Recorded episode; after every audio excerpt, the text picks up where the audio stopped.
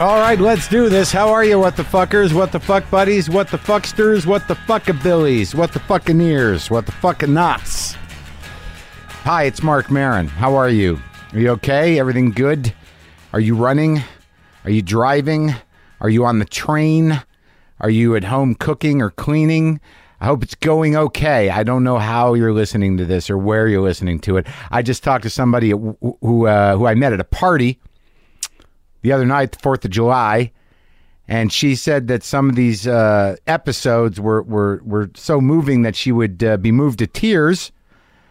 Um, and she had to stop listening to the podcast at work because she didn't think that when she told her coworkers she was listening to music that they were buying it, and she had to keep her shit together uh, at her job.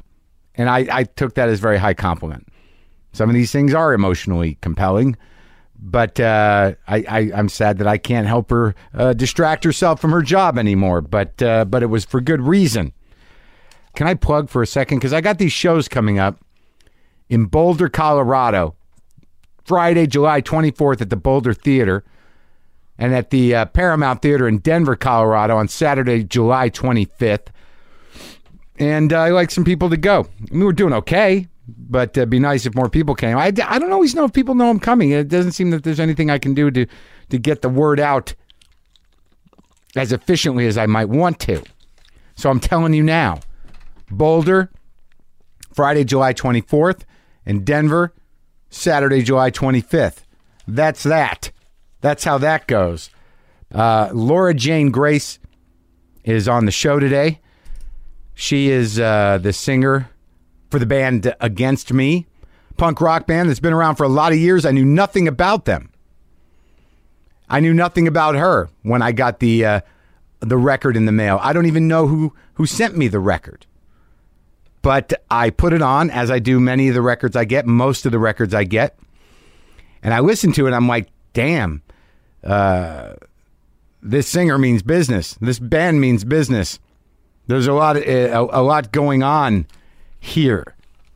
There, there's something underneath all this.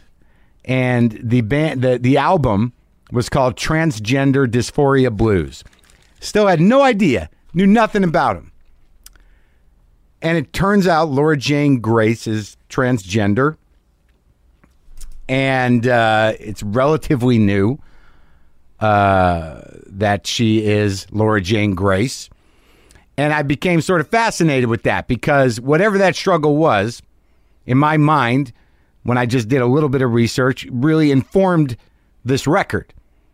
That this record was about, you know, real change, real conflict, struggle, uh, and um, and uh, identity.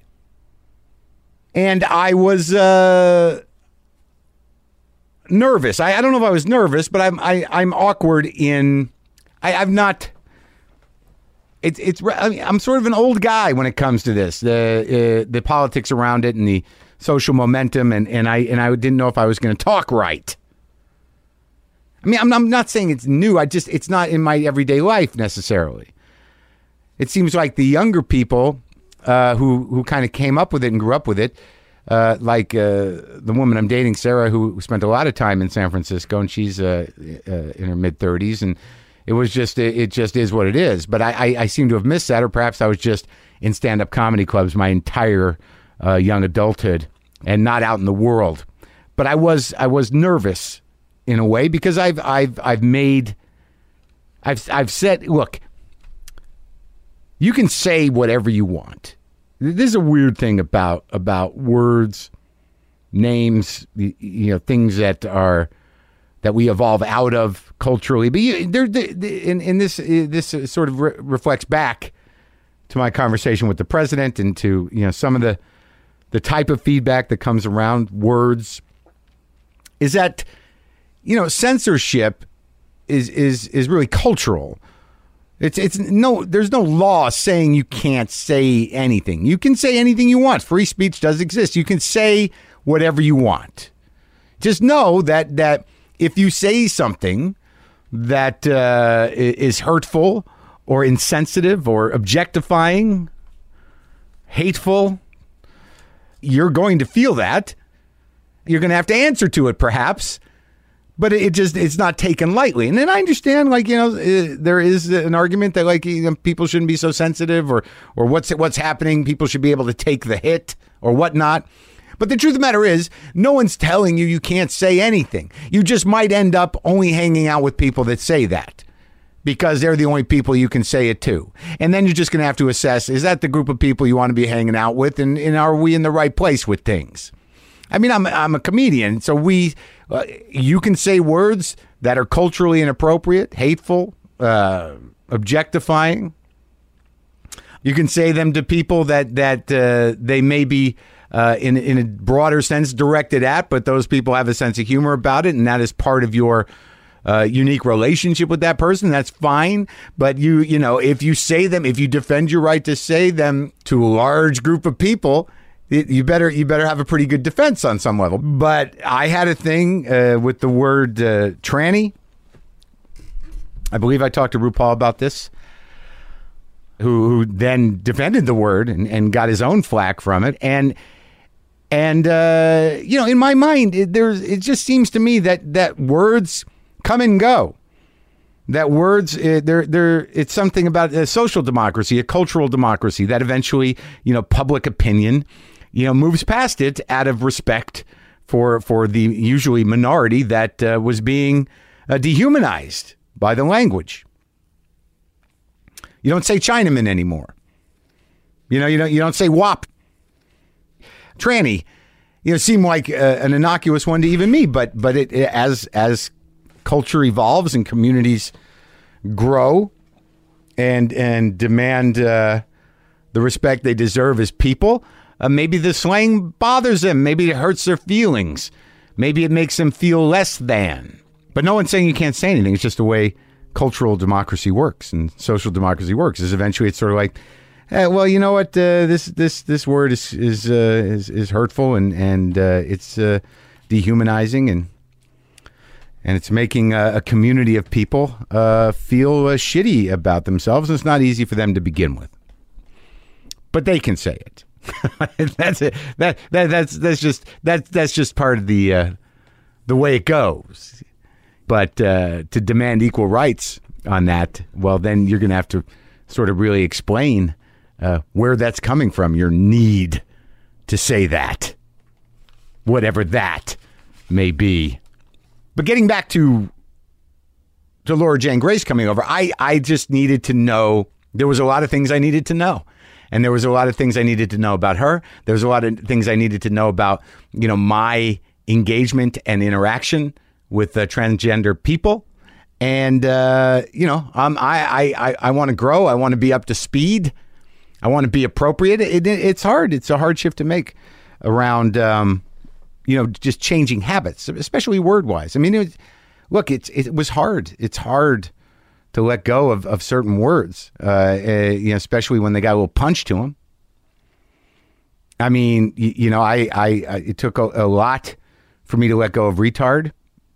Any of the flack I got for that was from families of uh, mentally challenged people it's uh, it's hard for me not to uh, to use the word cunt, but I never use it for women. I only use it for men, and and I'm still not quite past that. Uh, sometimes I enjoy, uh, you know, calling a, a guy a cunt on Twitter. Sometimes I, I enjoy it, and it's hard. It's hard to let go of that. Tranny was not a big one that I used a lot, uh, so that one wasn't hard to to shift out to rotate out.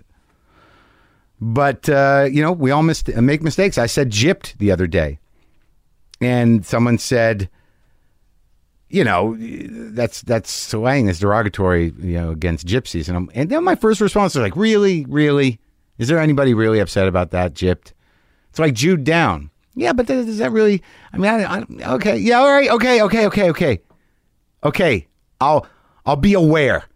I'll be aware, and I will, ch- and I and I can take that out of rotation.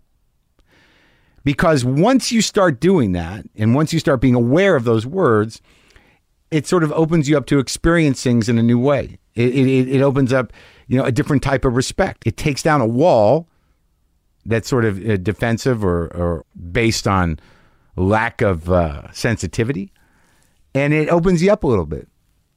and I and I was very open here. You know, I, I liked Laura Jane Grace's work, but uh, but I was nervous because I didn't want to be inappropriate in terms of how I handled the conversation around what I needed to talk about, which is what, what what happened inside of you to make these decisions. I want to know. I want to feel what you feel. I think I think I did all right. I think so. Been going through stuff, doing some summer cleaning, and and folks, I do try to listen. It, this is the interesting thing about the, uh, you know, sometimes things get through. I get a lot of artwork, which I always keep, and, and I'm running out of space to to to put it up. Uh, I appreciate all of your creativity, and I'm very flattered by it. Even though uh, the president saw it as narcissistic, a lot of the pictures of me are pictures that you guys do uh, here in the uh, in the garage. All the CDs that come from you personally and the vinyl that comes from you personally, I try to listen to. Uh, more so the records because I'm into records. CDs I'll go through, but I make snap judgments. But I'm just telling you this: sometimes things get through. I will listen to all the vinyl at least once for a bit, and a lot of the CDs, and sometimes things get through. Like um, Against Me's Transgender Dysphoria Blues, it got through and uh, they are on tour right now. Uh, Against Me is on tour. You can go to againstme.net for tour dates. You can get Transgender Dysphoria Blues, and you can pre-order their new live album, which comes out in September. And, and they've got a very, a very prolific band. There's a big catalog there. So now, now I'm going to talk to to Laura Jane Grace.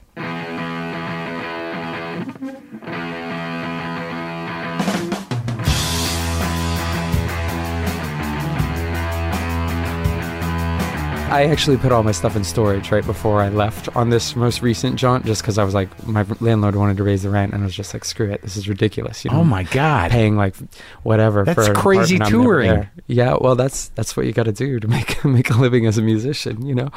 But I mean, like, uh, do you have a house? Um, well, I I own a house with with my ex who I'm going through a divorce with. Um, so like I own a house in Florida that I rented out. What part of Florida? St. Augustine. Oh, really? But be, beyond like having a house there, I'd been in Chicago for since like 2013 or whatever In an apartment in an apartment. Yeah. in in Chicago Mm-hmm. since 2013. Yes, August of 2013. That's when he split up with the wife. that is. Yeah. Uh-huh. That's when when she- it all went to shit. That's when everything got fucked. life has a tendency to do that to you sometimes. Well, you've you've you've gone through some uh, dramatic uh, shifts in the last few years. That's understated, huh? Yeah, but like, here's the thing: is uh, what I was telling you is I know we have a lot of common fans, and people were excited to uh, to have us talk. Is that I don't know where I got the new record, the cool. tran- the transgender dysphoria blues, but it was sent to me by your label or somebody. Well, And I- I'm we're our own label, so I don't know. I don't know how I got it. Yeah, so that's cool. You have it. You didn't send it to me. no, uh, uh I mean, What? unless maybe our management did or publicist. I don't know, or something like that. Yeah. All I know is that like I get a lot of records, you know, and and oh, I get a lot of records Mm-hmm. sent to me, and I listen to them, and I put this one on, and I'm like, well, this sounds fucking real. Like I and like and I'll listen to records that you know people send me, and they don't always click, you know, Right. for whatever reason, I do too. Yeah, right? And you mm-hmm. just put it on, you're like, I'm not going to listen to this again. yeah. But this one, I'm like, I got to listen to it again, and and I was like, there's some earnest, angry, interesting shit on here. Cool. And then and then I kind of did a little research into you, and I'm like, who the hell's this person?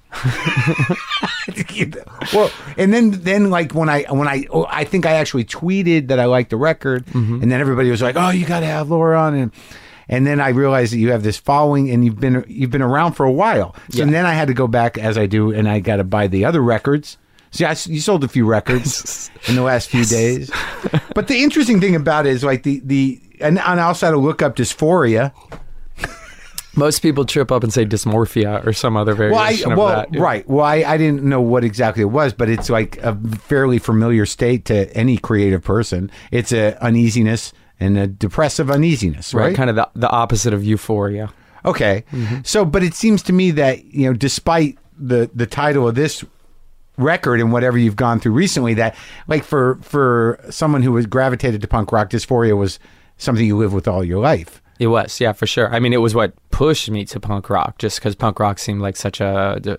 It was, it was like armor, you know, Yeah. like studs and spikes on your leather jacket and a mohawk, and Right. like, yeah. So where, but where'd you grow up? South Florida and Naples, Florida. See, I don't, I don't know anything about it. I know Florida. Like sometimes I, I get a little weird about Florida, but my mother A lives lot down of there. people do. Yeah, Well, I bet like- a lot of people's mothers live in Florida. right but like uh, but like there's there there's an element down there that in my mind like and they people have gotten mad at me for busting on florida but some people there's like uh, it's sort of the end of the line down there for, Yeah, for uh-huh. in a lot of ways mentally and physically for some people For sure. And well, that was very much the perspective growing up of like, you are at the end of the line and the only way to look was north. Cause Right. unless you wanted to swim, you Right. know, like you Yeah. had to go north, You especially. Naples. Yeah. And that was like, you know, pre internet days. So it's like no bands ever toured down there. There was no pre existing punk scene. You Yeah. know, that was when you really had to kind of invent your own thing when you were a kid. how old are you I'm 34. uh-huh and and what was your family like i mean where where were- what were they doing down there why'd you end up there Uh, my I grew up in a military family, and my parents divorced when I was like 12, 13 years old. So I moved with my mother and my younger brother in with my grandmother, who had retired to Naples, Florida.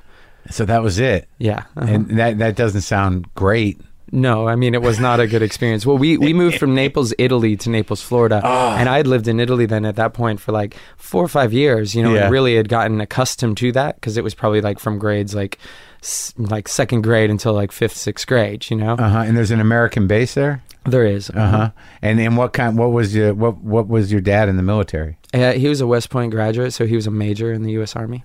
Wow, D- is he still around? Uh, he retired. He did 20 years, and then he retired outside of Fort Leonard Wood in Missouri. Really? And do you guys talk Mm, he hasn't talked to me since I came out, or we Really? haven't talked since I came out. Yeah, since you came out? di- Is there now? Is there a process? Is there two processes of coming out?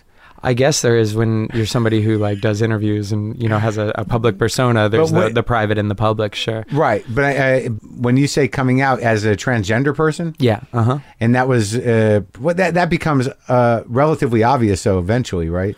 Well, that was kind of the point was to go ahead and come out before anything was relatively obvious Right. because I thought that that would like especially having, you know, I play in a band, I have a career and like people in the punk scene are in general kind of homophobic and kind Right. of sexist. So if I would have not come out and just started like wearing eyeliner or expressing femininity, I think people would have been like, you know, way more unaccepting that if I had just said, "Look, this is what's going on to me. Can you please fuck off while I go through this?" And just like, you know, maybe it'll be weird sometimes. I might not look totally great all the time, you know, Uh, Right, like, right. but this is what it is, so Right. you know ahead of time. So, but it's it's sort of funny though, like in in my mind that that like real punk rock purists, if you just started showing up with eyeliner and stuff, they might as you know they might even think that you were moving towards some other type of music. Oh, totally. Well, like Green Day. Green Day is a great example Yeah. of that. I mean, that was the pers- first punk show I ever went to, and Yeah. people make fun of Billie Joe sometimes for making eye- for wearing eyeliner. Yeah, yeah. which is totally homophobic, you know, Yeah. and totally transphobic and fucked up. You know, But it's also it's also like I, I think it also represents another kind of music. I mean, you see, m- you know, makeup more in goth and in rock and roll, and I think maybe punk is sort of supposed to be just you know raw. Right, I guess. I, I mean, it depends on what kind of perception of punk rock you had, and like, because like if you look back at like lineage of punk bands, like Yeah. Siouxsie Sioux and the Banshees, Sure. they were a punk band. Sure. you know, like they, Right. Like, I mean, even the Cure had elements in punk Sure, rock starting yeah. out, you know, and like there used to just be a wider variety of what was able to interpret. Uh, Mike Ness, social fucking distortion, another state of mind, is Right. like you know covered Yeah. in eyeliner, the whole thing. Because I talked to him, who did I talk to? Mike Watt recently, and there's like because there's a punk rock style, but the I- the original punk rock was really just about doing whatever the fuck you wanted. Totally, and that's Right. what attracted me to it because that seemed like it would be more of a safe space. You know, Yeah, like- yeah, yeah. And a lot of the like, especially like late seventies uh, English peace punk bands that were really into anarchist politics and stuff like that. I was really drawn to that just because that was even way more liberal and like way more about like you know gender liberation and smashing you know But they- smashing the state. But they happened like uh, earlier. I mean, you're coming to that, they they were already nostalgia acts by then, right? By the time you were coming to it, like they've been around a while. Yeah, although it's funny to think about that stuff because I think about that in like rel- like relative to my own career and Yeah. how like okay, you know, almost been a band for 20 years and how like Has it been twenty? almost yeah, and like that that it doesn't seem like as wide of a gap even though it is as long to compared to when I was listening to those bands from the late 70s early 80s. It Right. was like only 10 years difference. I guess that's you know? right. Yeah, yeah, yeah. So okay, so your your dad and mom split. You're 13. He's in the military. He hasn't talked to you now. What in like three or four years? Yeah. But you were talking before that. Yeah, I mean, you know, it's tough. Like when we when my parents split up, you Yeah. know, like there was a definite separation, and you know that like it was a dividing thing in my family, and Yeah. kind of in ways the relationship never really recovered. You know. Were you close when you were a kid? Yeah, I mean, mil- you know, the military is really a thing, you know, and if you're someone who's, you know, went through went to West Point and has been in the army for a long time, like, you know, generally being really emotionally expressive or close, you know, and like open like that is not a thing, Right, right. you know, like it's just kind of a cold, especially when it's a German background too. You know? Oh, really? Mhm. He comes from a German background. Mhm. But what about your mom? Uh, what kind of background? Well, no, but I her? mean, like, how was your relationship with her? Was she the buffer? yeah, and I mean, I was really close with my mom. I was the first kid or whatever. I had How a many- younger brother, but There's like, two of yous. mhm. Where's he at? Uh, he's in South Florida. Really? Uh huh. He's like, see, if I wouldn't have started smoking when I was 13 years old, I would have probably been his height. He's like six seven. He, uh, You're pretty tall. yeah, six two. But again, that would have been another five inches if I wouldn't have started smoking.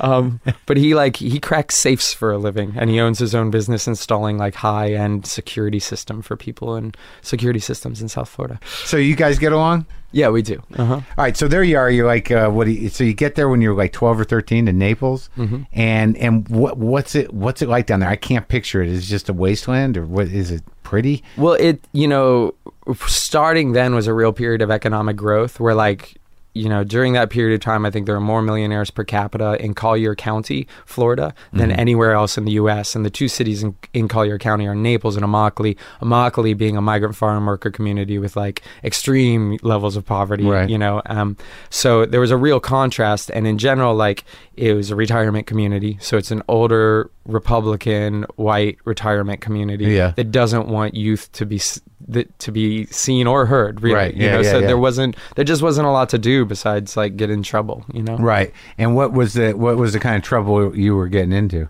Um, you know, it, like small shit like vandalism. Like you go to a golf course and you kick all the sprinkler heads off and stuff like that. And Yeah. then you know. We used to rip head uh, hood ornaments off of cars. yeah, or stealing chromies off of tires and stuff like that. Sure. You know, or like taking a battery and throwing at car windows. Dumb shit. pellet know? guns. We had pellet gun. We Yeah, to- paintball guns, all Sure. that stuff. You know. And what was the what was the the music that? How did you form your little crew? I mean, because yeah, I don't know what year. What year are we talking about? So that was 1993 or so, something like that. So were you the uh, the oddballs? The uh, the you and your friends were you, the, the you were the punk rock kids? Totally. And we went like I mean, my group of friends that I kind of went into high school with Yeah. like we met in middle school and like at first it was like, you know, listening to classic rock bands, Led Zeppelin, The Doors, Pink Floyd. It's always Beatles. there. And right. And then like but that like there was a real disconnect with the like kind of hippie movement that we associated with that because we got beat up a lot and it seemed like that By that was like by jocks, you Yeah. know, like we we were the freaks, you know, like and you sit together at lunch. But not the hippie freaks. Well, it was all just like you were the, Oh, the freaks. freaks. They like Right, it's right. small population, so it was Sure, like the yeah. skaters, the Yeah, hippies, the yeah, goth kids. right. Everybody sat together. But punk rock appealed because it was seemed a little bit more about fighting back and like even if you were going to get your ass kicked, throwing up a couple punches in. Yeah. So that like And I- did you? yeah, totally, totally. I mean, you know, to varying results, but it's it felt better to fight back, you know. Yeah. and and what bands were you listening to? Uh, the first first record was Nevermind the Bollocks, Sex Pistols, and then that led into the Clash, and like there was all those classic punk bands that you first listened to, like the Dead Kennedys and the Yeah. Misfits, and then we kind of like gravitated towards what was more going on in the U.S. of like bands out on the West Coast like Bad Religion and Rancid and NOFX, Yeah, yeah, yeah, yeah. and then like just like you know you, you back then you'd read the liner notes and see who they thanked and then you'd go buy those records Right. and if you liked them you'd see who they thanked And they were go- records. right yeah Right? Weren't they still records then? Mhm. They weren't CDs yet. I did CDs and vinyl, but I've always preferred vinyl. So when did you start playing guitar? Uh, when I was eight years old, Oh, really? hmm So who taught you that? I mean, who gave you the guitar? I I just I, I saved up money mowing lawns, and I like got five bucks a pop, and Where I had. Where were you when you were mowing lawns? Not in Italy. Yeah, in Italy. Really? I, I ordered it out of a Sears. you were the American lawn mowing kid. Yeah, When you and you ordered it out of a Sears catalog, what were you time traveling? I did. It was hundred and twenty-five dollars. You got a Sears guitar? It was a Harmony guitar. Oh, Harmony. Yeah, yeah, Yeah. Is that a Sears? That's a Sears brand. It was out of the Sears catalog. yeah. Oh shit! It was an electric? no, it was an acoustic.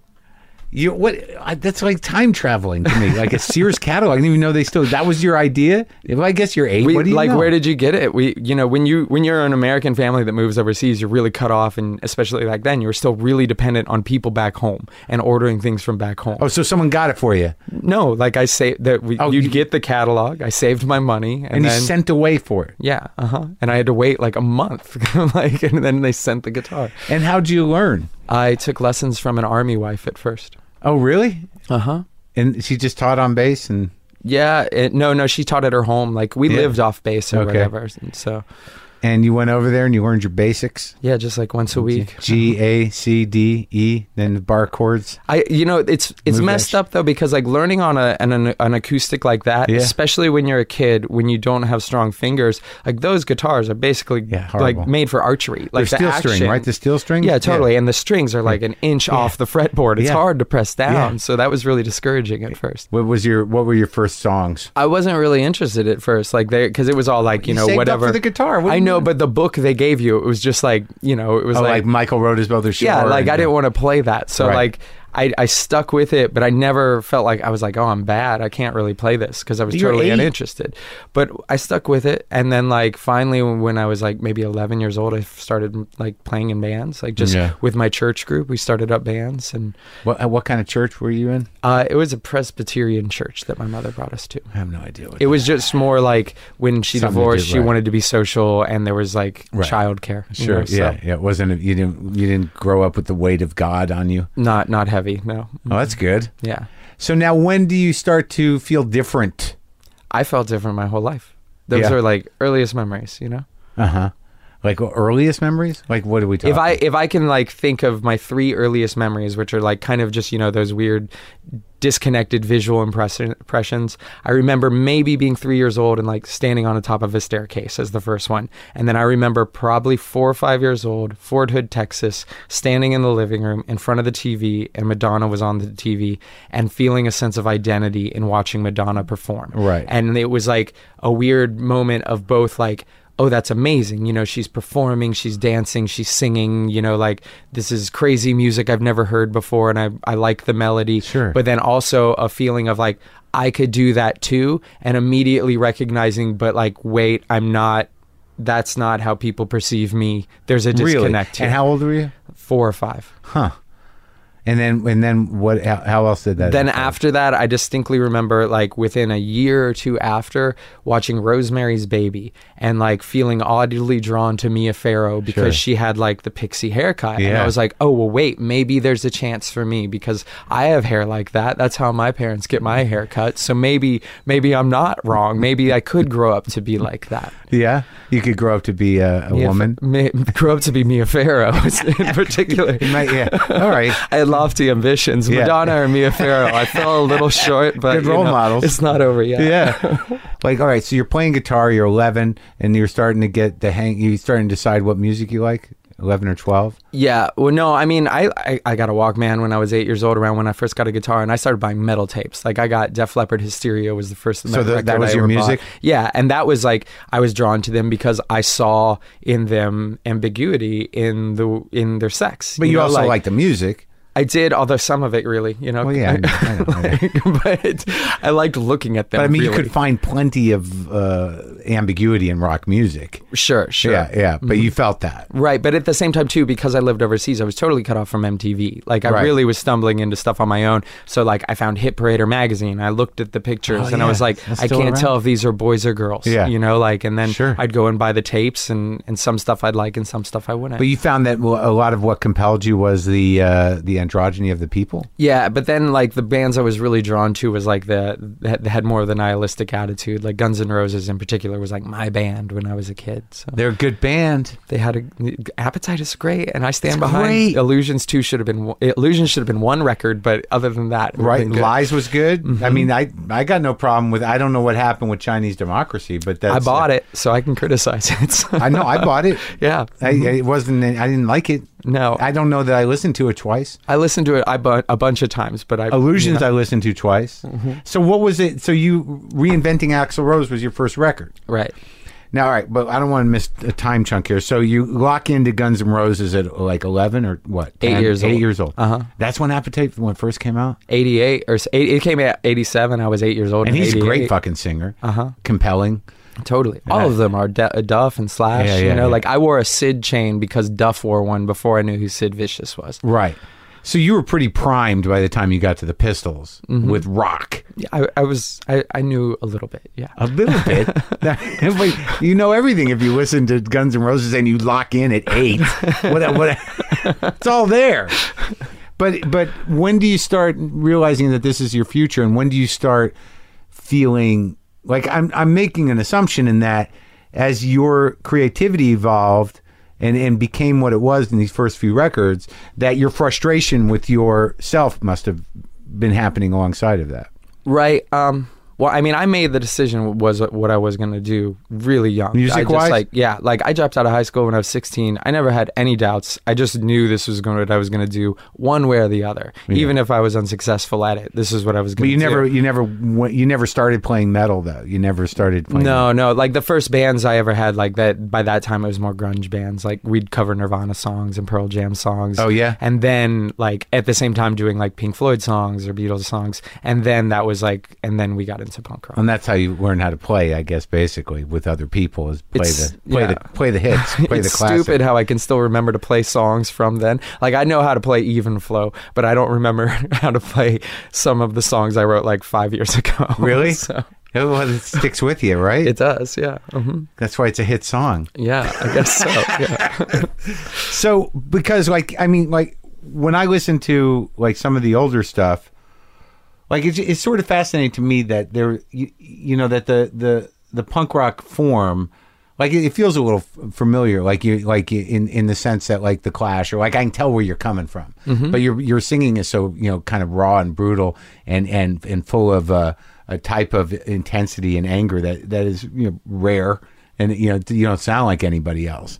But like in looking at the arc of your life i have to assume that the anger that you were feeling became much more defined with this new record For sure. I but mean- also, I mean, it was like it was there. I mean, you mentioned that a second ago. Like, really, what like made the anger levels like grow and dysphoria grow as like my band progressed was as we experienced success Uh-huh. and as you're further cast into because when we started out we started out with really like specific ideals of being against all that you know and like against me it comes from what uh feeling being 17 years old and feeling like everything in the world's conspiring against you, you and then you're like- pushing back with this music Sure, that was Yeah. my outlet. And you know, we were really starting out of the way the band started as far as on an acoustic guitar was because like I didn't have an electric guitar, so I played an acoustic guitar. The drummer didn't have a drum set, so we dumpstered of pickle buckets, made a drum set, and that's what we did. And we didn't have places to play because it was South Florida, so we busked on the street. And then eventually, like you Well, met at least you were set up for that Yeah, well, that was the idea, Yeah. you know, like, and that was what it was modeled. Well that's how well that's i think that's that's how billy bragg sort of started i think and the violent femmes kind and there there Totally, bands and I was heavily, heavily influenced by both of them. And Oh, really? Like, yeah, that was part of the beginning. yeah, yeah, Mhm. yeah. So, so you're busking, and you're doing this. You're doing your original songs, Yeah, uh-huh. and they're sort of. So those were two, a couple of your influences, but there's some Clash in there. Sure, the Clash, and again, like all the peace punk bands, Crass. like Crass, the Mob, Yeah. like Flux of Pink Indians. But that comes a little later. You can't really do that with an acoustic and, and buckets, Right. you? Well, when I was 14 years old, I got arrested, and it was like life changing experience for me because I was like 14 years old, beat up by the cops, charged with resisting arrest and a battery on an officer, tried as an adult, convicted as a felon. By the time I was 15 years old, For what? we- I went to the beach Fourth of July. There was I like ran into the wrong cops. I was a dirty, smelly punk kid, and I got lippy with them when they got up in my face, and then they beat me up. And were you playing in a band at that point or no? Yes, I was playing in a band, not against me, but I was playing in a punk band at that point. Uh huh. I had like So black this was spiky this was hair, almost like, a Sid rites of passage. Yeah, I guess. I mean, I didn't see it coming, but yeah. So So I mean, so what happened? Why was it a life changing experience? I mean, because I was fucked. You know, like I was, I was 15 years old and I was a twice convicted felon. And like I'd really already sealed my deal as far as what my options were for the future. Like they- I was tried as an adult. I was you didn't do jail time, did you? no, I got like 180 hours of community Oh service, and I was on house arrest for a whole summer. You know, I was like low jacked. So Where the fuck did you do that much community service? uh, I worked in a hospital and I volunteered in the cardio wing, like giving people like uh, Jello cups and, and water after they'd been walking the on a punk kid with the Jello cups. and I then I did Habitat for Humanity, and then I did like uh, you could cons- choose what you could do. Well, I just had a lot of hours, so I had to do a bunch of stuff. And then there was this place, the Conservancy, that was like a nature conservancy. So Well, that must have been. Some of those sound pretty good. Like they could have been good experiences. I got great things out of them. But it was like when you're 15 years old and you're in that situation, you're Right. scared shitless. Sure. And my mom didn't have any money, and Right. like they're threatening you, like you're gonna go to jail or you're gonna go to juvie, Yeah. you know. And I didn't want to do that. You know, I wanted to hang out with my friends and play music. Right. And so like I immediately had that weight on me, you know. And and it was at that point because up until then, like I had already gotten into drugs and alcohol and stuff like that. What was your shit?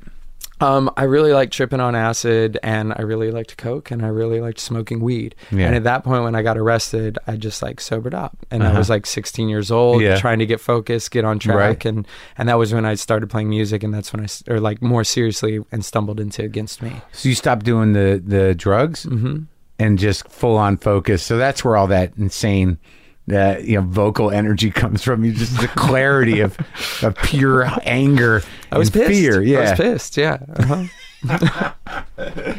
But then, like, it sort of it seems to me like you, you know, and i'm you know, maybe being presumptuous or, or or maybe not fully, you know, recognizing the the arc of it. It just seems like you know the first couple records are, are full on, and then at some point around the third record, you you you did become a little self aware, and that you were shifting your your your perception of what you were really doing creatively. Sure. Yeah, and a lot of that just had to come it came with success because like we came from the scene that was really about this certain thing, DIY punk ethics. Who is and, and and you guys you honored that by. Like there was no punk scene. Like you did what a lot of the bands, a lot of the guys I've we talked started to, it ourselves. Yeah, put Right. out our own first But records. this is two yeah. decades. I mean, this is a decade later from the original wave of those guys, right? Or at least, This is like well like you, you did have the internet. Yeah, yeah, totally. And but it was coming as it was all happening and file sharing was happening and that Right. was all changing. But it was, you know, like I was dealing with a much different perspective than people must have assumed I was dealing with. And part of that for me was always being recognizing like that I was dealing with dysphoria, you know, or like that I had that. And so it like always skewed my perspective. But that's of, like, retrospect. You're, this is retrospect that you're saying that with. Like, I mean, you Sure, you- sure. No, but it detached me. You know, like I saw things like, okay, like this is my circumstance, right? This Yeah. Is what I'm facing. I'm playing in this band. These people are now calling me a sellout because we moved to a slightly bigger indie label. They're giving us all this money. All of a sudden, we got a lawyer, we got a manager, we got a booking And agent. your original fans are fuck youing you. yeah, and they're like slashing our tires, being Really? physically abusive, attacking us Hold, at hold shows. on, hold on. so when you start out, when you put your, you self did your first record, right? First, like two, like a seven inch and a twelve inch, we put out just like you know. So that's like that's righteous to that crew, the, Uh-huh. the DIY punk rock crew, and they they can buy them at your shows, and they can buy your T-shirts, and right. It's you're like playing five bucks for a twelve. and you're inch. playing on bills. Did you spend any time opening for acts that you respected? That we just booked shit? our own tours and went out and did our own tours. So Like, there was never playing any in house shows, play, playing in basements, playing on the streets still, like playing. Sometimes you get a club gig, but it was all booking it yourself for the first like four or five years. But there was never the, the sort of like uh, you know the you know uh, a, a bigger punk band came into town. They needed a punk opener, and you well, in Gainesville, where we moved to, No Idea Records exists, and No Idea does a really good job of documenting the punk scene there. And they've had a couple bands like Hot Water Music and Less Than Jake that have gone on to do things. Yeah. You know, they took a notice of us. We put out a record with them, and that was like the first step to a really small indie. And already then people decried like sellouts. But then, well, then Go we ahead, moved yeah. to like Fat Wreck Chords, Right. which is like slightly big, bigger. You know, indie, a band Yeah. that you know run by Fat Mike, who we had grown up listening to Right. NOFX, and then that was like even more intense wave of like your sellouts, you know, like total witch. Why? Because NOFX was sellout at that point. Because They- it was a bigger indie, and then we started working with But like who the an- fuck are these people? they're punks. no, I get it, but like the, at, at a certain point, do you realize like we might have to lose? They'll come back around. well, no, I mean it was more just realize the hypocrisy of it. But once I saw that hypocrisy of it, then I like was like, oh fuck this, that you know, like do the punk thing, think for yourself. These are my circumstances. This is what I have to do. These are the decisions that are right for me. There's nothing wrong with doing the things I want to do. Right. And so I wanted to be in a band and play for larger audiences. And as you do that more and more, because we were touring like, you know, fucking nine months out of the year, playing like 200 some odd shows a year, like driving ourselves into the ground. And most of the time we were homeless, you know? Like, so eventually you're like, oh, it'd be nice to have an apartment, you know? Like, you don't Be grown cool. up. A shower. yeah, like, My own shower. That'd be great, you know? But like you know, when I eh, so like that, so around the third record, that's the new label. Well, that's when like yeah, and we started getting major label attention, and we got courted one whole round, and like turned it down, got a bigger deal from like our indie, and then went and like finally ended up signing with Warner Sire. So what was that record? That we White did, Cross, or which record was the first record on the new label? uh, the first record on the major label was New Wave. Okay. So because like it, it, like I listened to a few of the songs and it seems that like as you're saying y- you know that these punks sort of abandoned you or they slashed your tires or they were mad that you were sellouts that you also realized the limitations of that of the of that outlook. Sure, totally, totally. Uh-huh. Like you were maturing along with your success. Right. In a way it wasn't killing you. no, it, and it was healthy. That was like the one good thing I had going for me. You know. So now, so this, um, the uh, dysphoria, because like you know, I imagine I had dysphoria Mm-hmm. for one reason or another. So like you're malcontent, uh, you, you know, at, at that juncture where you know you blow out, you blow yourself out on all the punk rock shit, and sudden you get a little older, a little more successful, and you're still feeling a little shitty. Then, then it starts to become about something else, not just about you know class warfare or or. Well, or, then or the dysphoria comes back. Yeah, because that was the thing is like, you know, you jump into this where you're like, oh shit, our band's getting like traction. We're going to go off and we're going to tour for three, four years or something. And then you're still unhappy. And at first you were able to push the dysphoria aside because you're able to solely focus on that. You know, like, I'm going to be this person. I'm going to do this thing. Well, what, where, how are you operating wi- within the band? I mean, how where was your sexuality at? Um, I mean,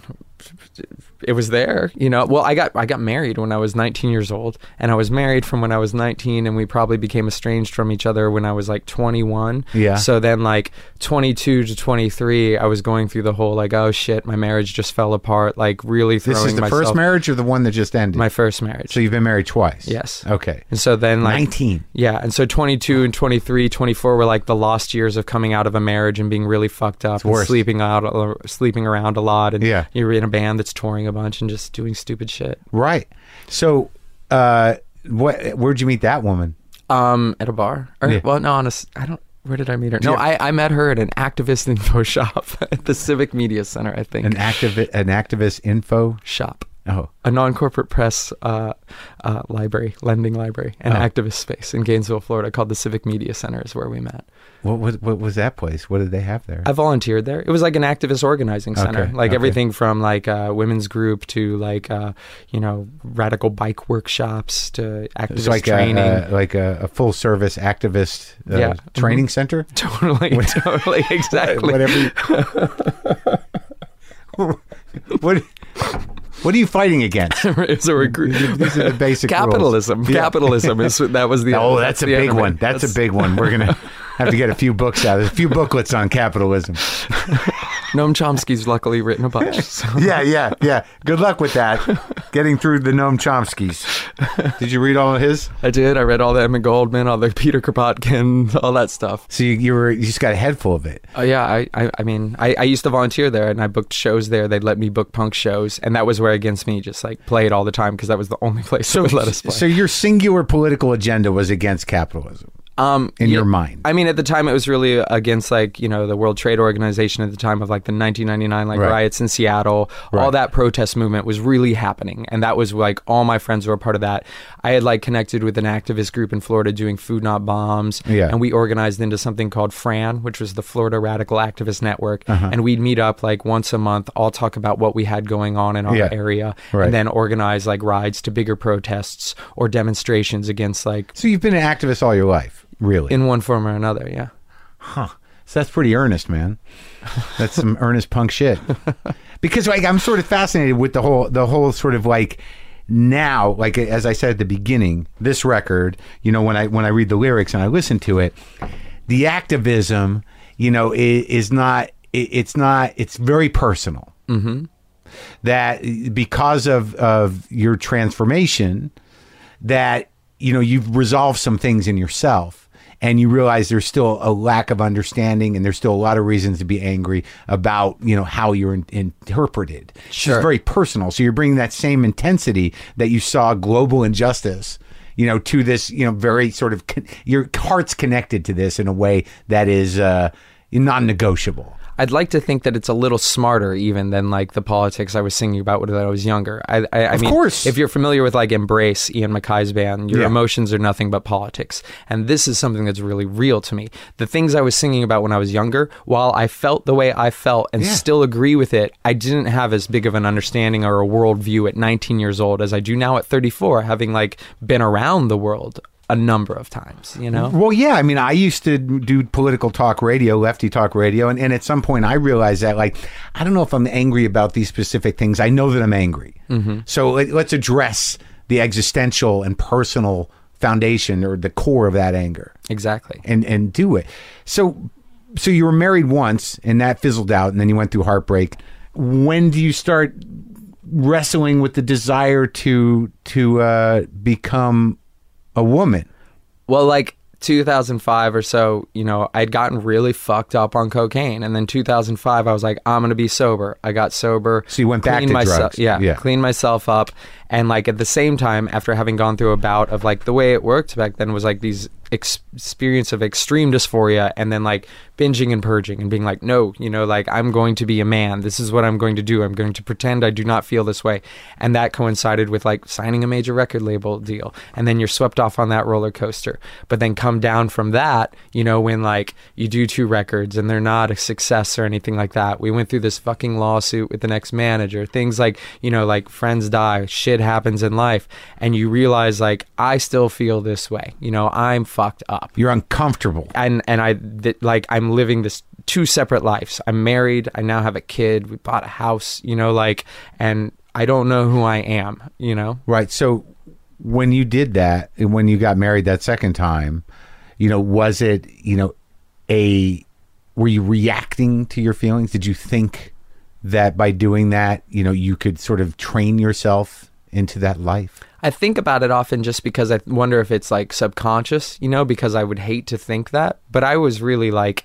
You know, I got focused, I got sober, I got healthy. I was Yeah. like, you know, I wasn't fucked up making Yeah. bad decisions. And then I fell in love. And I w- I didn't want to fall in love, but I fell in love. And it was more that, like, I fell in love and I n- ignored really being totally honest, probably, about who I was as falling in love, you know, and just like suppressed, suppressed. But that made me more and more unhappy, as especially as like you're kind of pushed into fitting this like cis normative lifestyle of like, you know, husband, wife, kid, cars in the garage. weird how powerful house. that is. Yeah, and then you're like, oh my f- fucking god! Like the walls would just like felt like they were coming in more and more. When when you said you questioned the or you were you, you know in retrospect you know trying to understand what falling in love meant. Now what now has your sexual orientation always been towards women Yeah. mm-hmm. and still? Mm-hmm. So that must be I mean, that's not to say I haven't made out with a couple guys or anything like that. No, but, no, no. know- I, you I know, like- but I'm just like in in terms of, and I'm not. It's not a judgment thing. It's just like I'm just wondering where the fight was. Mm-hmm. Like when you say you fell in love with her, and you you you sort of question whether or not that was a sort of like uh you know whether it was earnest or not. Or whether you just subconsciously trying to fit into something, uh, it was just I just wondered what the, the whole dynamics of that would be. But you just Well, because you're just being, you're existing. And at the time, too, especially like, I mean, you have to realize that I probably didn't hear the word transgender until I was like maybe even 26 or 27. It's, pretty know? new for everybody, Right, right. So, like, I didn't understand myself. It's not like I was carrying around, I still don't fucking understand myself, but it's not like I was carrying around full knowledge of like, this is who I am and I have to hide this from everybody. It was like, oh my God, I have all these feelings that are tearing me apart inside and I don't know how to reconcile them with with life and and what I'm doing and who I am, you know, and like I don't know what I'm supposed to do with this. The idea of transitioning even like was a far off concept that I'd only ever like, you know, maybe heard about once or twice. I think we're all, you know, like from my where I'm sitting, you know, I I I am not like I'm 51 years old. So so I missed the the movement in a way. Mm-hmm. Of, of of the trans movement. I mean, I, I knew it existed, but now it's like really, you know, in the forefront of of you know gender politics and, and also the gender discussion Totally. in this country. And I'm still like an old man when it like you know I had to be schooled on the word tranny. Uh-huh. Yeah, and uh, and you know and, and then I you know I talked to RuPaul who loves that word, but but like I understand It's a very like divisive word. no, I know, and, Yeah. Mm-hmm. and, and I get why, and, and like, and I'm in no position necessarily to use that. Well, I don't need to use that word, you know, but RuPaul can, Right. Uh-huh. you know. But um, all right, so so now you're married, and now these feelings are becoming oppressive and Mm-hmm. and and and completely uncomfortable. So, do you tell your wife? I did. I came out. Yeah. Uh-huh. Well, what does that mean? That you when you come out like that, what do you say? Well, like I went, you know, like I dealt with these feelings to the point where I was like, this isn't going away, you know? So I was like, What what is? I need to be a woman, or I need to. yeah, like Right. just like, you know, transitioning. Right. The idea of whatever that meant, of like coming out with the way I felt. Right, And okay. saying, like, look, I'm transgender or I'm a transsexual. This is the way I feel. I want to transition. I don't know what that means, but I want to transition. Like, I mean, the the level of of uh, information out there was like pretty like it's like YouTube testimonial videos, you know, like a couple fucking lo-fi websites that like point you in directions, you know. And I was like living in LA at the time, like staying up, like watching these testimonial videos, right. and it's like, okay, yeah, I think you can get on hormones, you Yeah. know, like okay, there's doctors that can do surgeries. Like I don't fucking know where to turn to, So you you know. like, but you were you were like you were sort of like I, I got to start this. yeah, I mean, And I what'd your wife say? um i you know she said okay like that's okay you know like i like i just came out to her and said like i'm i'm i'm a transsexual i'm i want to transition and i don't she didn't know what that But had you been a practicing transsexual? what does that mean practicing i'm practicing my transsexualism Well, I mean, did you No. like uh like um? Oh, I guess I mean like, did you dress? You know, did you find A dress comfort- and femme, sure, yeah, and totally, and like that. would but like, I have a lifestyle that like I spend a lot of time alone, and sometimes I'm like really by myself. Like when I'm working with a band, producing a record, and I'm living in a hotel room, or I'm Sure. I'm on tour. I have a really separate life from that. So it was like I was living two lives. Yeah. I was fucking living half a life in a hotel room, and when I was in a hotel room, I was you know expressing the way I felt. I was her or you were- whatever. You were putting on makeup and like dressing in, in like wearing the clothes. yeah, yeah, dressing, wearing the clothes. Yeah, Yeah. wearing women's clothes, Yeah. Marc. Yeah. yeah, but it was it's I'm not- fucked not up. shy. I No, but it's a terrible experience like Yeah. that because you know you're you're in this like stupid fucking high stress situation where you're like, okay, you know, I got to go into some shitty department store to buy clothes that I don't even want to wear really because it's not my style, but this is the only way I can fucking like relax and and Really? express this this this fucking like way I feel to calm this like tension that I feel inside of me because otherwise I'm gonna fucking like snap on someone and just Really? lose it, you know? That's in, that's profound. So, and then I guess what you're saying is that because you were living these separate this separate life, and it was like really limited to these hotel rooms when you were working, that it's hard not to associate that with the idea of shame. Well, yeah, I mean, you feel like you're almost having an affair and you are hiding something, you Right. know? And it's like, why can't I just fucking be who I am whenever I want to be who I am? You so know, you're in, this my hotel, home. right? So you're in this hotel room losing your mind, and you're like, I just need to like, what pieces of clothing would, would be most comforting?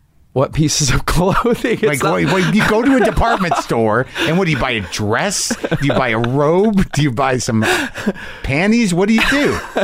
panties is a gross word. I don't know. Isn't it a gross What- word? what- what- um, you just like whatever, fucking even like a fucking woman's cut shirt, a woman's cut tank And that top, would- and you- uh, like anything to express femininity. Yeah, and then you'd feel Like, better. Like you'd be like, Ugh. Yeah, I feel like okay, I'm like expressing the way I feel, even though it's like a weird, fucked up version of it. Right. It's not like it's it that that was even more dysphoric than just being as I am now. But- you know that changes the experience being out with it. Now it's a totally different thing. It's not like I get off by going to a fucking department store No, now know, and no, buying I- pa- panties and so Going to a hotel room. and then fucking going to a hotel and rubbing them or right? something. No, no, that's no, no. And, and I, I didn't think that to begin with, but it was really the idea of because I think everyone uh, or, or most people deal with the a discomfort that that seems like it can't be resolved. right. Mm-hmm.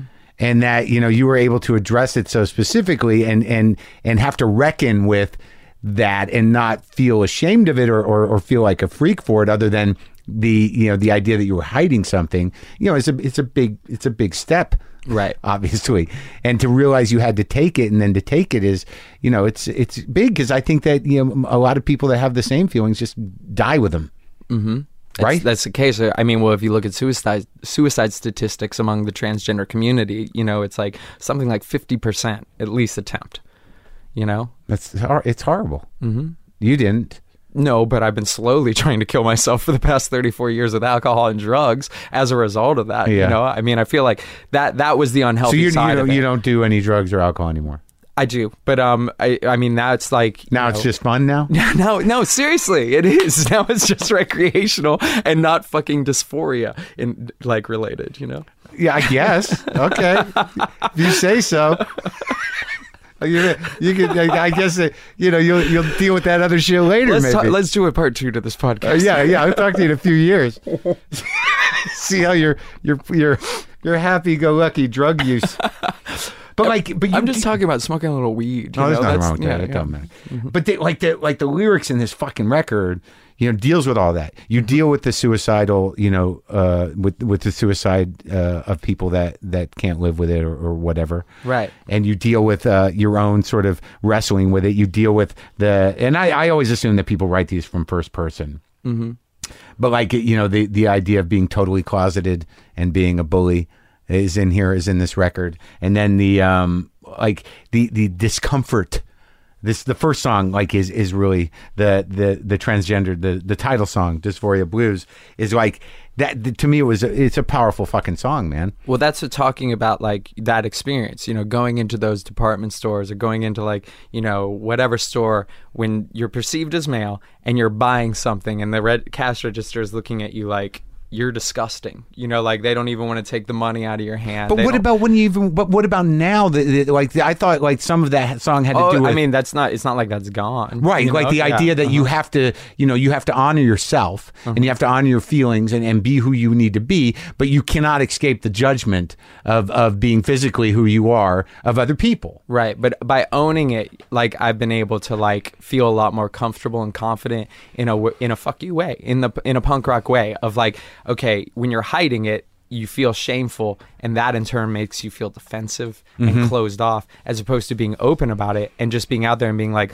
look, I am who I am. You know, like you may not fully understand that, and I don't really care, but I am who I am, and I have a right to be here. I have a right to shop in this store. I have a right to do this, do that, do whatever whatever I want to Yeah. do, and I don't have to explain it to you or justify it to you. Right. I'm just gonna do it. And- Right. And, if you have a problem, Yeah, I get it. Fuck you. Yeah. It's your problem. It's your I problem. Hope you can deal with that problem. yeah, you know. Whereas before you felt scared, and I didn't want to feel scared. You know. Well, it, yeah, it's it's it's easy to feel scared if you you know you're going like you want to be understood on your own terms and not misunderstood because you're caught doing something. Right. Mm-hmm. Do you know what I mean? Like you know, because then you're all of a sudden you got to you're in that weird explaining yourself position. Right. Like, and I- that was something I thought about too, having a kid, where I was like, what, am I going to be like 50, 60 years old and I'm going to get caught and like, Yeah. you know, like being that? Like, th- I don't want that situation, you know? Well, how old's the kid? uh, my daughter is now five. And how how is that all with the ex and stuff? Um, we're not in a good spot. not, not really, you know. But we what did really did talk. did but did the the separation have to do with you actually you know engaging in the transition process? I mean, was it something she couldn't handle and then and then like no, I mean, it, I I think it's all on me. You know, like I had a suicidal nervous breakdown about a year after coming out, and I just like dissolved as a person. You know, I would like really, you- but you didn't attempt suicide? I I did, yeah. Uh huh. Wow. How Yeah. pills and, And- alcohol. Yeah. Classic. Well, you know, go with the classics. Yeah. but but this is a year in, a year after you came out, mm-hmm. and what what broke apart inside you? Um, it was a combination of things. Uh, you know, there was the the mental side where like I legitimately lost the foundation of why I was trans- transitioning because I saw that my marriage had like gotten so far away from me because I had been like I was scared, you know, was working on a record, doing transitioning publicly. I had a studio, so I was just like locking myself in my studio, 10 Yeah. hours a day working on a record, which I legitimately needed to do. Was but it this record? Yeah, Yeah. But also I was hiding, you know, like, mm, Yeah. and then, and then realizing like my marriage had fallen apart and just like that crushed me. But then at the same time too, I started having like this weird reaction to the hormone replacement therapy I was on. And so I, it turned out once I moved to Chicago and I got medical help that I had been living with a parasitic infection in my intestines. And so at the time I had been on estrogen, uh, progesterone and spironolactone. And so apparently the progesterone had been converting into prednisone, which was causing these like crazy hot flashes. And I was like waking up in the middle of the night and like my arms would be clenched to my chest and I couldn't take them down. And I would be like burning with sweat, take a shower, come out and be it'd be like 60 degrees in the hotel room. And I was just messed up. Mm-hmm. And living in Florida, going through transition, you know, like it's just totally different than other places where there was like one doctor I could see, one therapist I could see dealing with gender. And so I called the endocrinologist I was dealing with. This was in June at the time. Yeah. And they're like, the soonest you can be seen is August. So it was just like terrible health care. I was in a bad situation and had to, and, and was really messed up, you know, and it all kind of like was a perfect storm. Like a tree fell through the roof of my studio too and destroyed it. My bass player quit. My drummer had already quit. Like I was Why just they quit? various reasons. Yeah, I mean, like really, the drummer and the bass player are totally separate things. The drummer is just kind of a jerk, um, and the and the bass player was a dear friend. Time for him to move on, unrelated to that. You know, like, Uh-huh.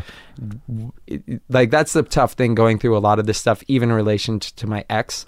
Of that's obviously what it seems like. Then is like you defer to the fact of like, oh, you're transitioning. Is it related to that? Why like certain things fell apart?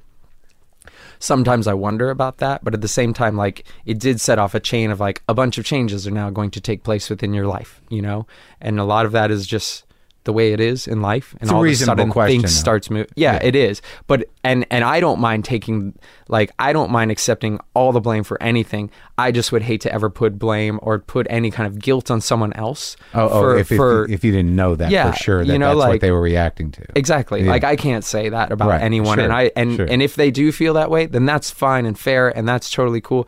But I would hate for them to ever feel guilt for Right. feeling anything like that. Right, right, right. You just so you're empathetic to the struggle that they may have within themselves. Totally. Everyone processes like you know the news of someone coming out in that way in a different way. I think you know. Well, I think that it's like you know coming out in this way, you, you know, is a is a is a relatively newish thing. You know, because I like you said, I mean, I I don't know that you know everywhere you can just make this decision and enact it and enact it. I mean, coming out as a as a as a gay person, I mean, that's sort of been around a while. Right. But you know, something sort of like because there's more to understand. I would think for some people, I'm like, wait, so you're how far is this going to go? When you know what what is it? How are you oriented? Like, there's other questions. If someone says I'm gay, they're like, oh, okay, so that's what you are then. But this is you know a little more complicated in a way. I think in a way though that also those questions which are really heavily placed on you when you first come out Yeah. can often like create this pressure on a trans person person that's unrealistic because you're asking someone who's trans to explain something they don't understand totally. They're just taking a step and they're saying I identify in a way that's different than you probably identify. We're going to Yeah. call that trans. Okay. Now I'm taking the step to figuring out what that means and figuring out what I want to do. Maybe that means re- hormone replacement therapy. Maybe that means eventual surgeries. Yeah. But it doesn't always have to. Right. You know? Sure. So placing this pressure to like, you have to give an answer now. You're going to get surgery? You're going on hormones? What are you going to do? You know, like, Yeah, yeah. it creates this like mind fuck of a pressure like cooker where you're just like, I don't I know. d- I don't know. And just- especially when you do it publicly and you're like doing interviews and, Yeah. and people want to, uh, you have to have like this So that set of answers. So that happens. that was pressure. Yeah. yeah, and that contributed to the breakdown. I think so. like you like oh, well, should I know the answer to these questions? do I do I need to do it to appease them? Yeah, I, well, I, it gets in your head where you're like, "What? Gotta I go don't full bull- I- all the way. I don't. What am I doing as that's reactionary, or what am I doing because I need to fit into someone else's understanding of an interpretation of gender, or what am I doing because it actually makes me feel more right in my body? Right. That's hard to do in the public eye. That's hard to do out of the public eye. That's hard to do in general. Sure. It's just it's it's interesting to me because you know I you know I I have my own um like I I don't know how to talk about it. I'd imagine that most people don't know how to talk about it. So I and, This is the best way to talk about it, though. Right. I think. You know. no, no, absolutely. But like, I'd imagine the, the, the reactionary kind of like sensationalizing thing in, in a conversation publicly about this in, in a press situation, they may not try, try be trying to be sensationalistic. They're just sort of like, what what what's happening? You know, what are you going to do now? Do you uh, do you have a vagina? When does that happen? Is that what year does it, is it in progress? I mean, like I think there's a it, there's a fascination that may or may not come from the right place, mm-hmm. but it's still there Right.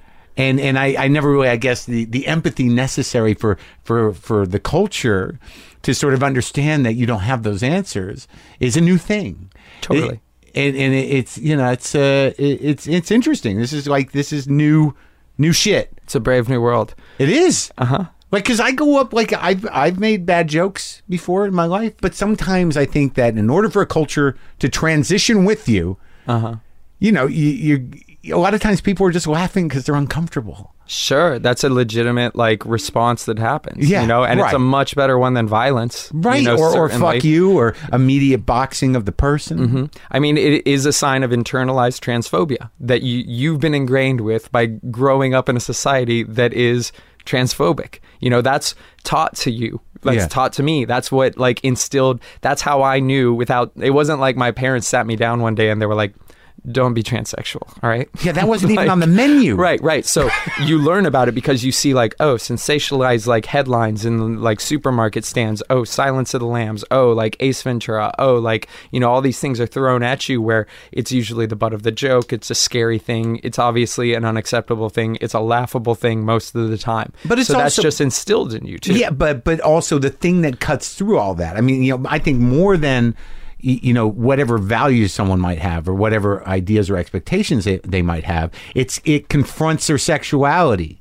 I, I but thi- that's that's like part of it why you know it's it's a conversation I've had with uh, a friend of mine specifically in regards to transgender women Mm-hmm. you know and the levels of violence that that you know like they're subject to often and like why is it a violent reaction and it has to do with if, you know whether or not it challenges your sexuality of like so you look at a woman right Mm-hmm. and you check her out and then you realize maybe oh shit that woman has a dick right Mm-hmm. and that challenges your sexuality why right but also like you're looking that- at the that- woman because it's a sexist patriarchal society Right. and that's most men's immediate But I- thing they I- do I- when they look at a woman but you I'm know? not they're like saying- checking her out and then they realize like oh this this person doesn't fit what i thought they fit and now this somehow is an affront to my sexuality. But it does sort of provoke something where it's sort of like it's initially confusing and if feelings happen within somebody you know how they're going to interpret them like there there is it's an it's a new experience mm-hmm.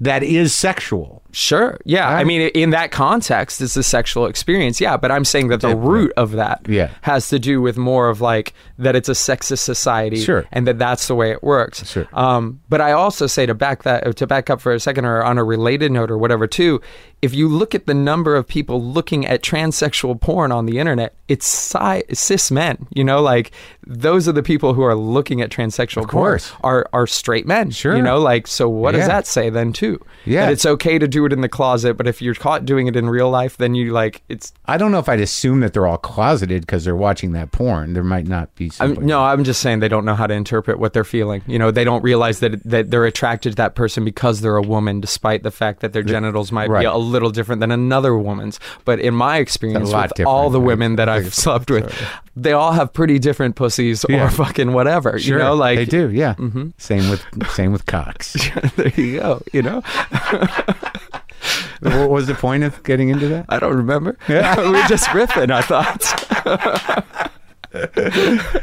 but um so where are you at with the whole thing with the whole thing. I don't know. Am I I'm not just saying it living. right? No, I don't know. I'm just living. You know, So I what- feel in a good place. But in the treatments and like, how does it? You know, where'd you level off? I mean, you went through, you had the, the nervous breakdown. You were on medicine Mm-hmm. and and hormones and estrogen that were not balanced properly. Is that something you know as you transition that you you wean yourself off of? Do you hit a level with it? No, do you have to well- continue taking these pills. I mean, it's well, it depends on who you go to. But like, so there was the level I was getting of healthcare in Florida. When I moved to Chicago, Chicago's informed consent, where you can go into a doctor, say Yeah. this is what I'm doing, and you get access to hormones. Uh-huh. Got much better healthcare in in Chicago, and then I've been on injectables since I've lived in Chicago. And that's something you have to just keep doing. Yeah, once a week you give yourself a shot. hmm And and and you're you're you're leveled off with the with the process now.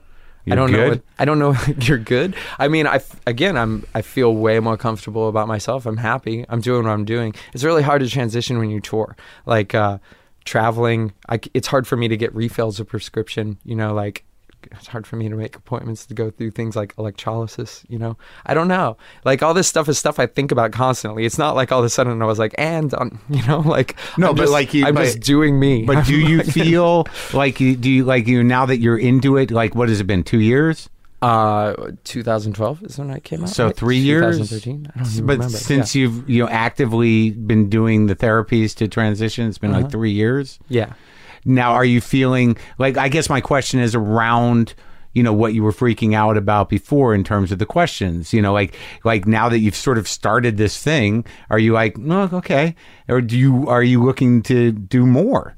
I feel like that I have a much better understanding of of what I need and what makes me feel right than I did three years ago. Certainly more than I did ten years ago, Right. twenty years ago. Right. But I feel like that in another three years, another four years, another five years, I will even have an even better understanding of who I am and what I need. Uh-huh. I don't think that that's something that you can ever fully feel, uh, like complete with or anything. Like Really? that. or at least for me. Huh. Okay. I, I guess so. I mean, but that's sort of like to me, like it's a, it's it's sort of like, like with drugs or something like that, or or, or that feeling of not being complete in other ways. You, you know, like that. Is, is there something? Are, are you doing anything else around the psychology of of dysphoria that isn't you know transition related? Did you ever address other issues to your discomfort mentally, or I'm trying to, you know, Yeah. like I, I, I am an existentialist, you know, and I like I oftentimes feel locked in thinking about things and thinking about the bigger th- picture of things and what certain things mean, and you know, I don't know how to reconcile with my life beyond where my tour dates end. Yeah. and and that that's like I live a really weird life. I know, but like, what if you were to quiet it down? I mean, what do you like? I, I like see, like I, I'm a guy. I'm a recovery guy, so I, I, I mm-hmm. haven't done shit in like 15, 16 years. You know that that was my problem. right. But do I feel whole and complete all the time? No, I feel better about myself. I feel comfortable in my skin, but there's still something like, you know, what does it all mean? What's the fucking point? Yeah. So, you know, that hasn't gone away. No, I very much still have that. Yeah, that's there. I don't want that to go away in a way. You know, I know. I think that's, Well, healthy. Sure, it is. Yeah, but you should have some peace of mind. Yeah, I I mean, it's a trip. You know, like And like I can't imagine. I didn't mean to cut you off, but I can't imagine that. Like it took me, like you know, years. Like I don't think I arrived in my body uh, until maybe five or six years ago. Just you know, when I started to get successful and feel like that, I'd, I'd worked very hard all my life to do something. I did. It was a self esteem problem sure. you know and it, and it just it sort of happened organically but i felt it happen so i i imagine on on some level that you know you taking this you know this making this transition has given you some of that i mean your your self-esteem must be better and your comfort Hundred level percent, hundred percent. My problems now, I guess, are more just like normal problems of like, oh, I'm going through another divorce, you know, and like, Yeah. oh, I got to deal with the fact that like I work and I travel and I have a kid, and how do I balance like traveling life with having a kid and being able to be a part of my kid's life when I'm not necessarily getting along with the mother, you know, like those are just like the realities of life that everyone has th- those are minimal problems to what other people's problems are. You know i have it really good in that i enjoy what i do. I really love playing music. I really love traveling how's know? the community responded to all this? Um you mean the community as in like music community the or? punks. The punks have been really supportive and really cool. Yeah? Mm-hmm. A hundred percent. No dicks there's been some dicks but i mean there's always a couple dicks and then but they- like like people uh, don't read the comments but you know no, no, but I mean, in, in bigger. I mean, bigger dicks. I mean, like, are there any? Is there? Have you had any experience with people that you respected, or other musicians that have have you know, reacted poorly? no That's good. no uh-uh Isn't that something? yeah it's it's been really surprising you know Yeah. in a great way. And the bandmates. Bandmates totally cool. Yeah. Yeah. It's really not big, that big of a deal, I think, is what most people like get after a second. They're just like, oh, okay, you just like would prefer me to use feminine pronouns with you and then we're going to practice at the same time and we're going to go on tour and we'll hang out and have a fun fun time and you And still have the same sense of humor Right. and like the same things And you just look a little Cool. more ladylike. yeah and cool that's what we're doing you know like great easy Do you get attention from men? Um, I, what do you mean? I Like, mean, sexual attention uh, since you've like t- transitioned this much. I, I guess I don't Come know. on. You want to look sexy, don't you? Sometimes you want to look pretty, don't you? Sure. Yeah. I mean, like, I liked, you know, I'm the singer in a band. I'm a little bit like arrogant and vain too, where I Uh-huh. think like everyone maybe has a thing for me to a certain extent. So I good. just, that's the way I carry myself through the world, right? Right. You know. Well, that's good. That's I think that's a good rock and roll position to have. right. All right, so this the new record's done. You're touring on this record, Uh-huh. and you're big. Like I, I didn't like you know I, I feel bad because I'm I'm so out of the loop. But I mean, you have a big following. We You're a have- popular band. We have a modest following that I'm very happy with, and I really like. I, believe me, I understand. I have a modest following as well. Wasn't that modest of me? It was pretty good.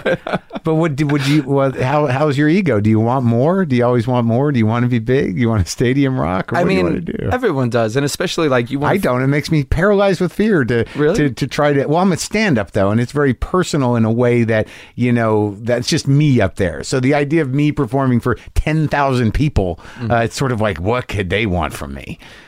Honestly like i'm happy that anyone wants to see me. I mean that like genuinely.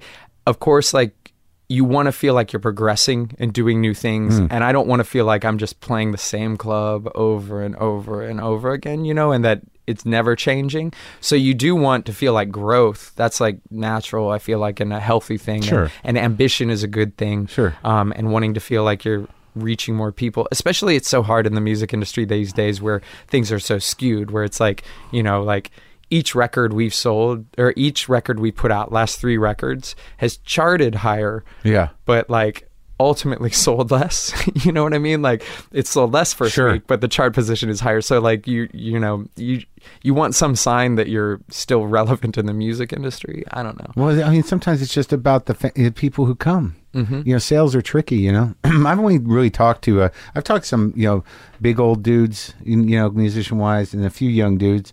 But the only other real like honest punk that I talked to was, you know, Patrick Stickles from Titus Andronicus. oh okay yeah yeah, yeah, he's he's a piece of work.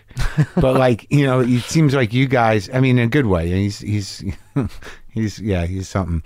But like it seems like you know, when you're at the level you're at, it's just about touring constantly. yeah totally Yeah, And but that's what we've always been. You know, we we've always been a band that was about. and that you've got original guys with you still. Um, my best friend James, who I met on the first day of high school, is my guitar player still to this day. So yeah, That's sweet. And you get along. And Fat Mike plays on your records. he played a couple on a couple songs on that record on Transgender Dysphoria Blues. Yeah, It's a good record. thank you. And what about like how's your mom handling all this My mom's great. She's been really supportive and from the get go? Yeah. Did she experience concern initially? Yeah, for sure. You know, I mean, like she, I, I mean, she's a mom. Yeah. She worries. She's a parent. Yeah. You know, like I think she was just wants me to be happy ultimately. Yeah, that, yeah, that is what they want. You think? I think so. I think, Mm-hmm. I, yeah, I would hope that. And your brother? My brother's totally cool. Yeah, hmm it's just the dad. He's he's not. He might not come around. I, I hope maybe I don't know you know I Have don't you- know how to do that that's a that was complicated regardless of of gender dysphoria Do, well, do you have? Do you visualize anything? I mean, do you see? Do you want something? What do you want? I feel like that even though I'm 34 years old that I'm still allowed to be the kid and that if they're the parent that you know you, co- like you come to me like Okay, so be my parent you're gonna hold out. I am All right. Well, we'll see what happens. You check guess. back in. yeah Nice talking to you. you too